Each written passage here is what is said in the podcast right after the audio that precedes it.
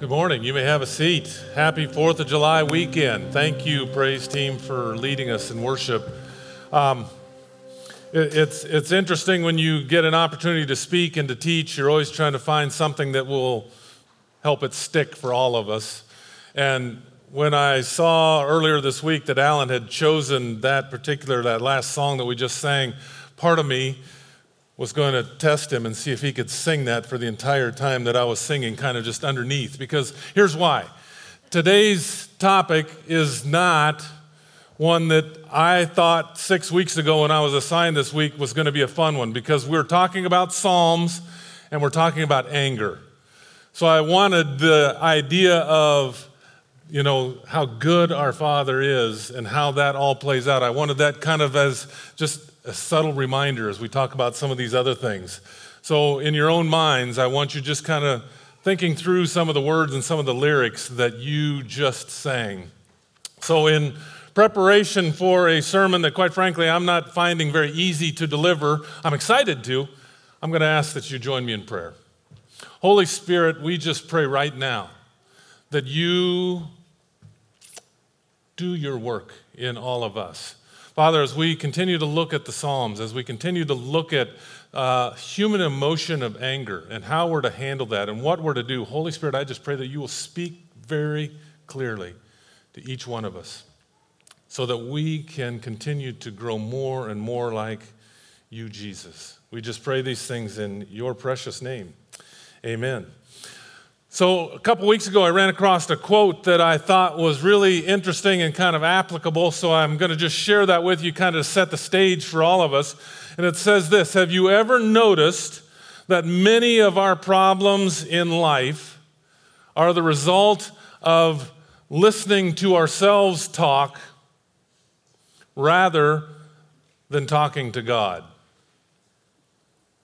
Sometimes what's coming out of our own mouth, or even if it's not verbalized, but just what's running through our own head, sometimes is what can get us into trouble. So, the point of today, as we've been learning with all of our discussions and, and as we have read about and have been learning about the Psalms, it's how we can pray particular things that we're going through in life and bring those to our Father. So, the Psalms right out of the chute, the Psalms are really a guide to expressing complicated emotions. If you think about that, last week we talked and Kathy shared and taught on a couple of Psalms that how do we deal with sorrow? I think another way of saying that, and if you wanted a sermon in a sentence, this would be it. The Psalms help us to pray undignified prayers. They give us the words, they help us to express and pray with honest and with raw emotion to a good, good Father. Because I want you, as we're going through this, I want you to remember, as we so often talk about, as we so often preach about, as we everything that seems like we do, I want you to come away from today thinking it's about a relationship. This psalm really is about God. And it's about our relationship to God. It's about His goodness. It's about His holiness. It's about His justice. And it's about how we can trust in Him. So, what I'm going to ask you to do is, I'm going to read from Psalm 109. That's what we're going to be studying today. And you're welcome to open up your Bible, your device, but quite frankly, I'm going to read from the Passion Translation. A little bit more modern language because some of this is difficult in the NIV or the ESV or whatever maybe your favorite is. So rather than struggle through some of that quote unquote old language, I'm going to try to keep it real for all of us. So just kind of sit back, and again, you can follow along, but just listen to this. And it's a rather lengthy one, but I would invite you just to listen. God of all my praise, don't stand by silently, aloof to my pain, while the wicked slander me with their lies. Even right in front of my face, they lie through their teeth. I've done nothing to them, but they still surround me with their venomous words of hatred and vitriol. Though I love them, they stand accusing me like Satan for what I've never done. I will pray until I become prayer itself. They continually repay me with evil when I show them good. They give me hatred when I show them love. Show him how it feels. David makes a transition from a group of people to now kind of the leader that have been doing that. Show him how it feels. Let accusing liars be raised up against him, like Satan himself standing right next to him. And let him be declared guilty by a wicked judge. May even his prayers be seen as sinful. Shorten his life and let another replace him. Make his wife a widow and his children orphans. Let them wander as beggars in the street like homeless vagabonds, evicted from their ruins. Let the creditor seize his entire estate, and strangers, like vultures, take all that's left. Let no one be kind to him by showing pity to his fatherless children. May all his posterity die with him. Cut down his family tree, and may all the sins of his ancestors be recorded, remembered before you forever. Cut off even the memory of his family from the face of the earth, because he never once showed love or kindness to others, but persecuted the poor, the brokenhearted, the afflicted ones even putting them to death. Since he enjoyed cursing them, may all his curses now come raining back on him until it overwhelms him with misfortune. Since he refused to bless others, God, withhold every single blessing from him. Bitterness, such vile vindictiveness was upon everything he did. Cursing was his lifestyle, so smother him now with his own curses as his just reward. This will be my father's punishment upon him, and all my lying accusers who speak evil against me. Here's where it makes a turn. There's a pivot. But now, O Yahweh God, make yourself real to me like you promised me you would. Because your constant love and your heart melting kindness, because of your constant love and your heart melting kindness, come be my hero and deliver me. I'm so broken, needing, and hurting. My heart is pierced though through, and I'm so wounded. I'm slipping down a dark slope, shaken to the core and helpless. All my fasting has left me so weak I can hardly stand. Now I'm shriveling up, nothing but skin and bones. I'm the example of failure and shame to all who see me. They just walk by me, shaking their heads. You have to help me, O Lord God, my true hero. Come to my rescue and save me, for you are loving and kind. Then everyone will know that you have won my victory, and they will all say to the Lord, You have finished it. So let them curse me if they want, but I know you will bless me. All their efforts to destroy me will fail, but I will succeed and be glad. So let my Satan like accusers fail. Make them look ridiculous if they try to come against me. Clothe them with the robe of guilty shame from this day on. But I will give thanks to you over and over, and everyone will hear my lavish praises, for you stand right next to the broken ones as their saving hero to rescue them from all their accusers. Wow, that's not one that we like to go to when we're looking for something to read in Psalms. It, you know, normally Psalms, you know, we go to Psalms for comfort, or we go to Psalms because we feel like we want to praise, or we go to Psalms because we want to meditate on God's goodness.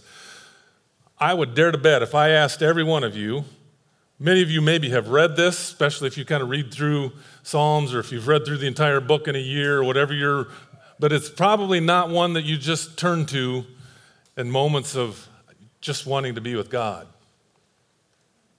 In fact, these psalms, these psalms that are called imprecatory psalms, are psalms of anger, and it's surprising how many of them are actually in the entire book. Just listing a few, there's Psalm 5, excuse me, Psalm 5, Psalm 10, Psalm 40, Psalm 69, Psalm 139. They go on and on and on and on. So they must have a place for us. There must be a place for us. But it does seem interesting that Psalm 109 is actually one of the worst because if you listed through and actually listed those curses, there are actually 24 of them. It's like, oh man, this is getting brutal. This is getting ugly. And what happens is it seems like that there is a direct contradiction with what we've been taught in the New Testament about loving our enemies and praying for our enemies versus what this is saying. So, what do we do with it? The easy thing would be to just skip over it and say, I guess we'll just let another preacher cover that one and just be done. That was my hope six weeks ago. But it is interesting, Jesus and his disciples didn't just ignore them.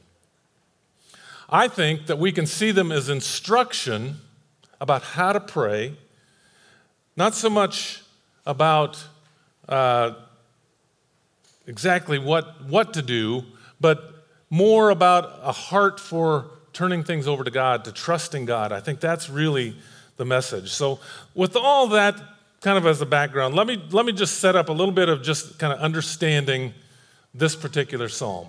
The context of it, just so we can kind of get our heads around so that we can move forward. So, again, a couple things that I think that we need to make note of. The people that David is cursing in this particular psalm, these are not people that are just enemies over minor matters. These are not people that cut David off in traffic at the chariot intersection. These are people that are hating God. They're hating God's people. So I think we need to understand, at least to start with, the context of this particular psalm. The other thing I think we need to remember is the covenantal context of this particular psalm. In particular, when we think about Old Testament stuff, in Deuteronomy, we see very clearly that obedience leads to blessing, disobedience leads to cursing. So, Israel and the people that David is referring to, his enemies, are actually bringing curses on themselves when they fail to honor God. And it says very clearly that that's what they are doing. I think it's important for us to also know that both the Old Testament and the New Testament have this tension of loving our neighbor but hating evil. Loving our neighbor, hating our evil. So the loving your neighbor thing is not just a New Testament concept. Many Bible scholars also point out that the curses that we read about, that whole middle section, the kind of brutal part of the whole psalm, are poetic in nature. I found this to be interesting. They explain that sometimes the speaker, just for dramatic effect, if you will, where they pile up the horror upon horror, upon badness, upon badness, as a sense of outrage, just to kind of express just how angry he is. Rather than maybe taking every single verse and every single curse literally. And I think this one is maybe the most important. This is about a righteous anger that David has against an enemy of God, not necessarily a personal vengeance that he wants to take out. These psalms, this particular psalm that we're studying today, it's fueled by a zeal to honor God's name and for the triumph of God's kingdom. They're God centered, they're not selfish or petty or childish. And I think that's important for us to remember. The other thing that I thought was really kind of interesting that, again, when you just buzz through these Psalms, just reading them as a checklist, because I've, I've read that Psalm, not go on to the next one, is just take a moment to think about the prophetic element that this does, in fact, point to Jesus. David is surrounded by these hateful words. Untruth is being spoken about him. Think about Jesus. That should remind us of Jesus. This psalm should cause us to celebrate and be thankful for the fact that he was our substitute, that he takes on the curses that we deserve. And he's the innocent one, but he, in fact, takes those on. So let's talk a little bit more particular about Psalm 109. And it seems as you kind of read through that the Israelites that he's referring to, his enemies, they are influential people in his community and they are unfaithful to the covenant of God.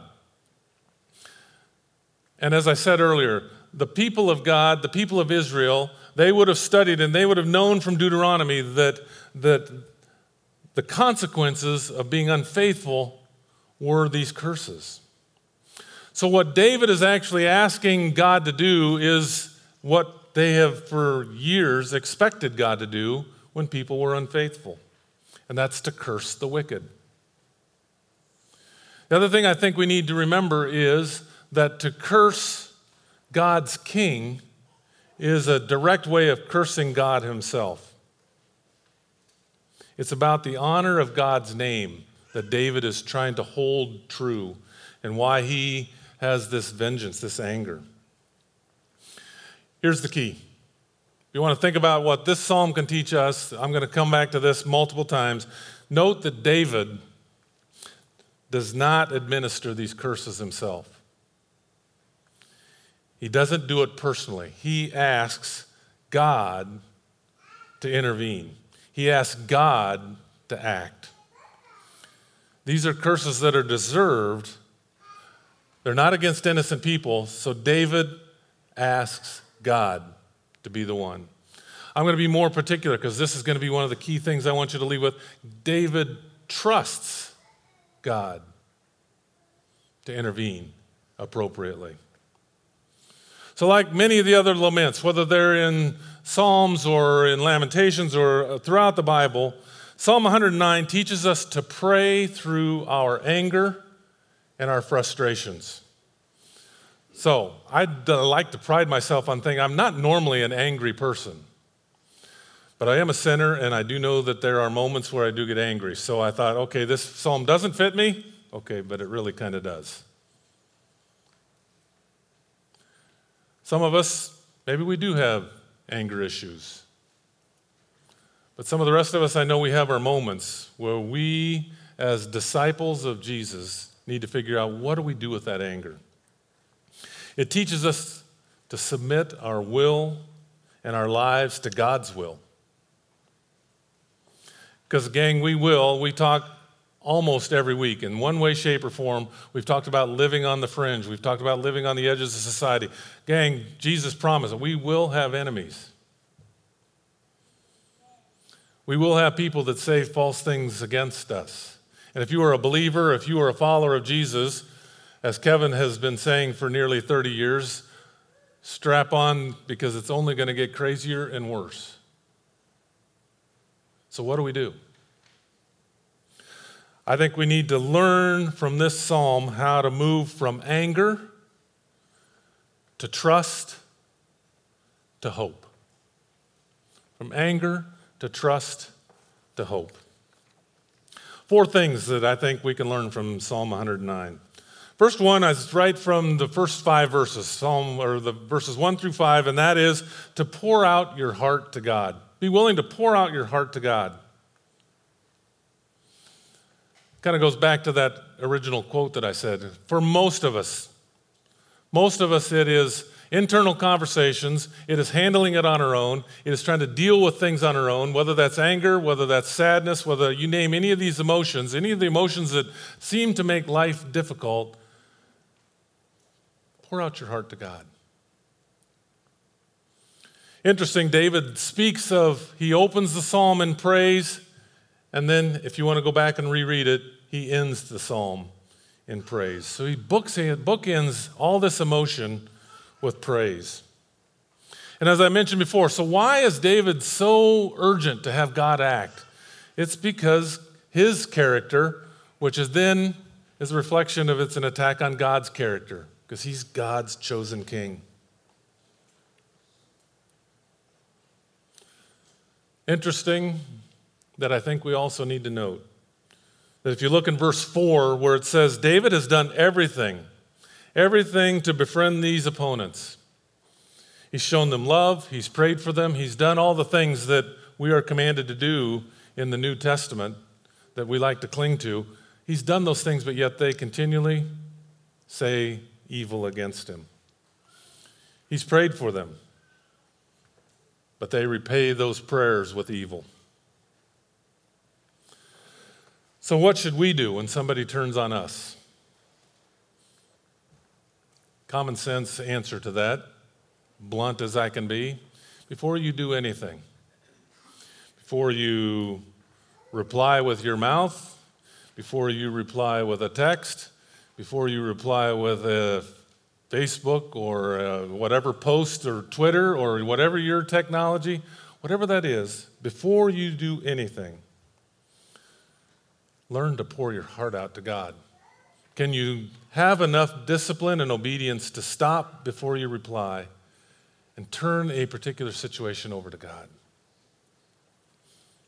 Instead of angry, hurtful, lashing out, that, boy, is that everywhere all the time. And sometimes it's coming from those of us who are in the pews every Sunday morning. Instead of that, could we, as an act of faith, could we, as an act of faith, turn our anger securely into God's hands?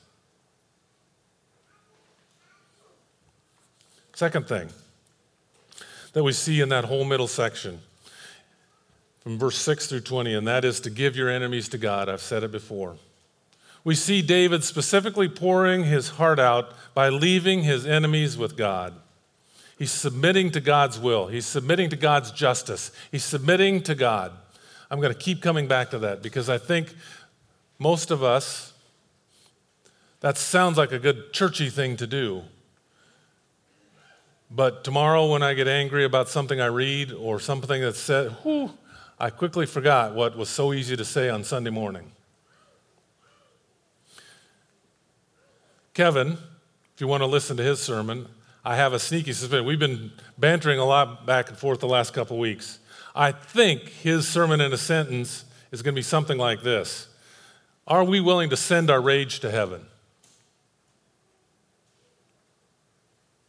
Are we willing to send our rage to heaven rather than dealing it with it in our own heart, which is not good, or by lashing out? Are we willing to send it to heaven first? Interesting little tidbit that I ran across too that I thought this was kind of a good one liner. Interesting to note that David is not plotting, he's praying. When it comes to my anger, I'm quick at plotting about how I can get my way. I'm quick to go to plotting about how I can get revenge, how I can get even, rather than praying. So, my encouragement to all of us is to bring your wounds, your hurt, your anger to Jesus, the one who was wounded for you, who was wounded for me. Again, David is asking God to give these people what they deserve according to what they've all known, based on the Old Testament principles and practices. He's asking for God's true justice. And I don't think that's wrong of us. But again, it takes the step of trust and faith that God's going to handle it, which starts by turning it over to God first.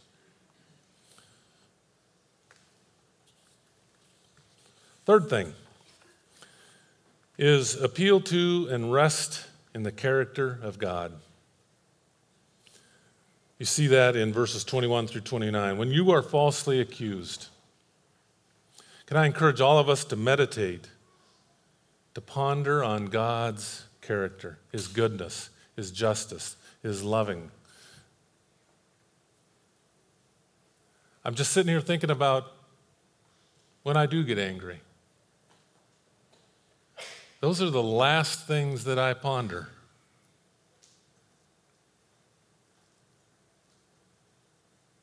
But it can be done. That's the beauty of the Psalms. That's the beauty of the example we've been given. Because it's interesting, because it's not going to be easy. Read what David wrote in 22 through 24. It says, After praying to the Lord to deliver him, David asked the Lord to consider his broken condition. It's like Paul tells us in the New Testament it's, it's out of our weakness. So, out of the weakness of, I cannot handle this moment on my own, God, I need you, Holy Spirit. Give me words, give me, tell me to be quiet, just turning it over to Him. Being willing to say, I can't do it on my own. That takes trust. So when we feel weak or defeated or discouraged or beaten or broken or wounded, can we follow David's lead? Verse 21, it says this But you, sovereign Lord. But you, sovereign Lord. Which again is a matter of trusting and turning it over to Him. Finally, the fourth thing that I think we can learn from this is to keep on praising. As I said, he opens the psalm with praise, and in verse 31 and 30 and 31, rather, he ends in praise. He commits to praise passionately and he commits to praise publicly. You've heard this umpteen times, but you know what? I'll say it again.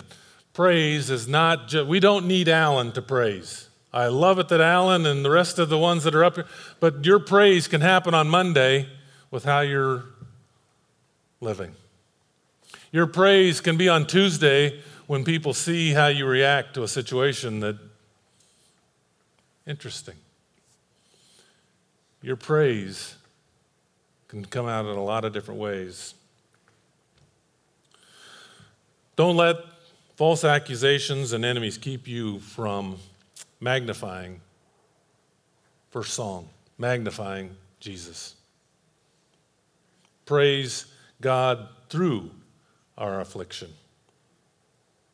I think it's important, again, for us to know, those of you who have come to church for a long time, but man, oh man, in these situations, we tend to forget we're not going through this alone. We've been given the Holy Spirit, and we have Jesus as our intercessor. We've got the power to do it. We just have to tap in. So, why is this important? I think you're going to probably figure these out. I've kind of hit on all of them, but kind of wrapping things up. Interesting thing I ran across. I think the first reason why it's important is that the enemy will use unattended emotion as a foothold.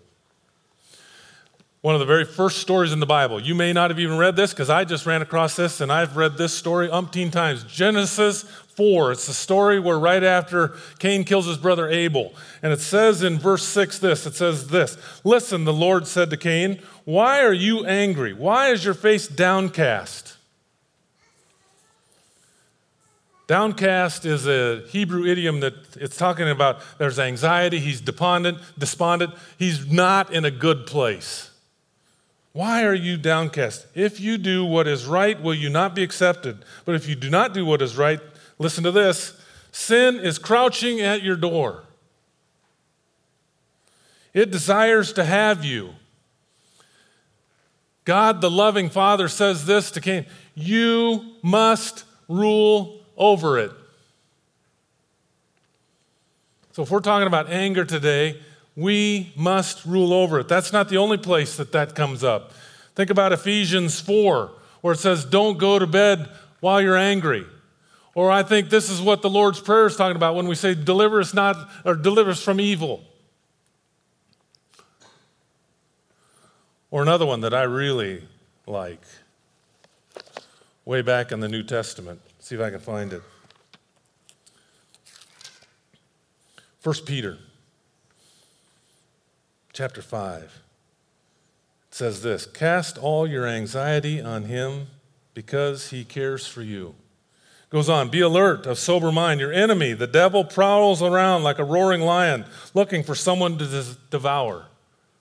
Gang, your anger, if it goes unattended, it's like blood and water to sharks.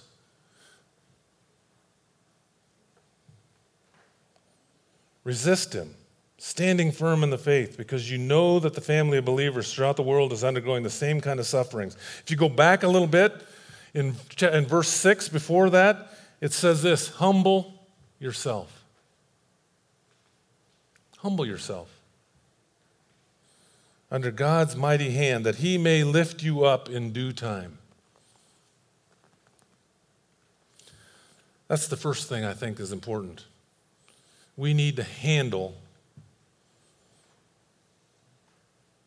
the emotion of anger. Second thing is, and it's kind of, again, you've heard it umpteen times, it's all about a relationship. God desires a relationship with you, and He desires a relationship with me. And I think it's important. I'm going to come back to what I said earlier. The Psalms help us to pray undignified prayers. And when we pray through our anger, folks, when we pray through our frustration, we can have an encounter with God. Because I think it helps us move from a God that's just words on a page, a God that we don't know. Again, many of you know my story, a God who was very much so in my head. But when you are willing to pray these kind of prayers, it's a God that moves from your head to your heart.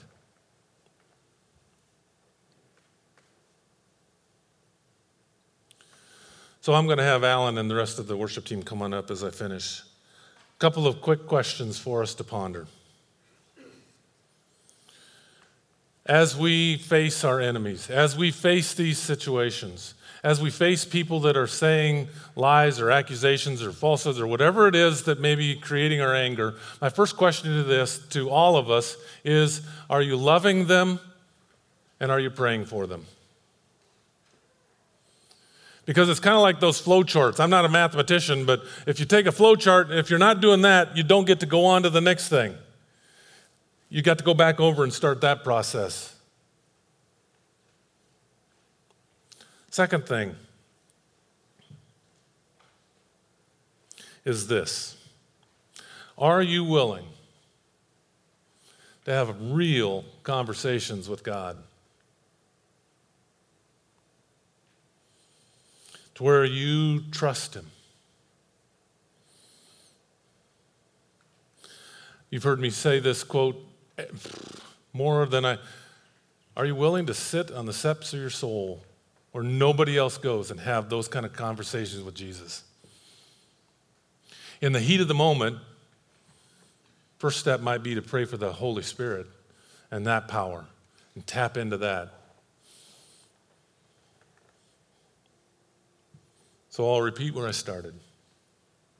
Many of our problems in this life may be the result of listening to our self talk rather than talking to God.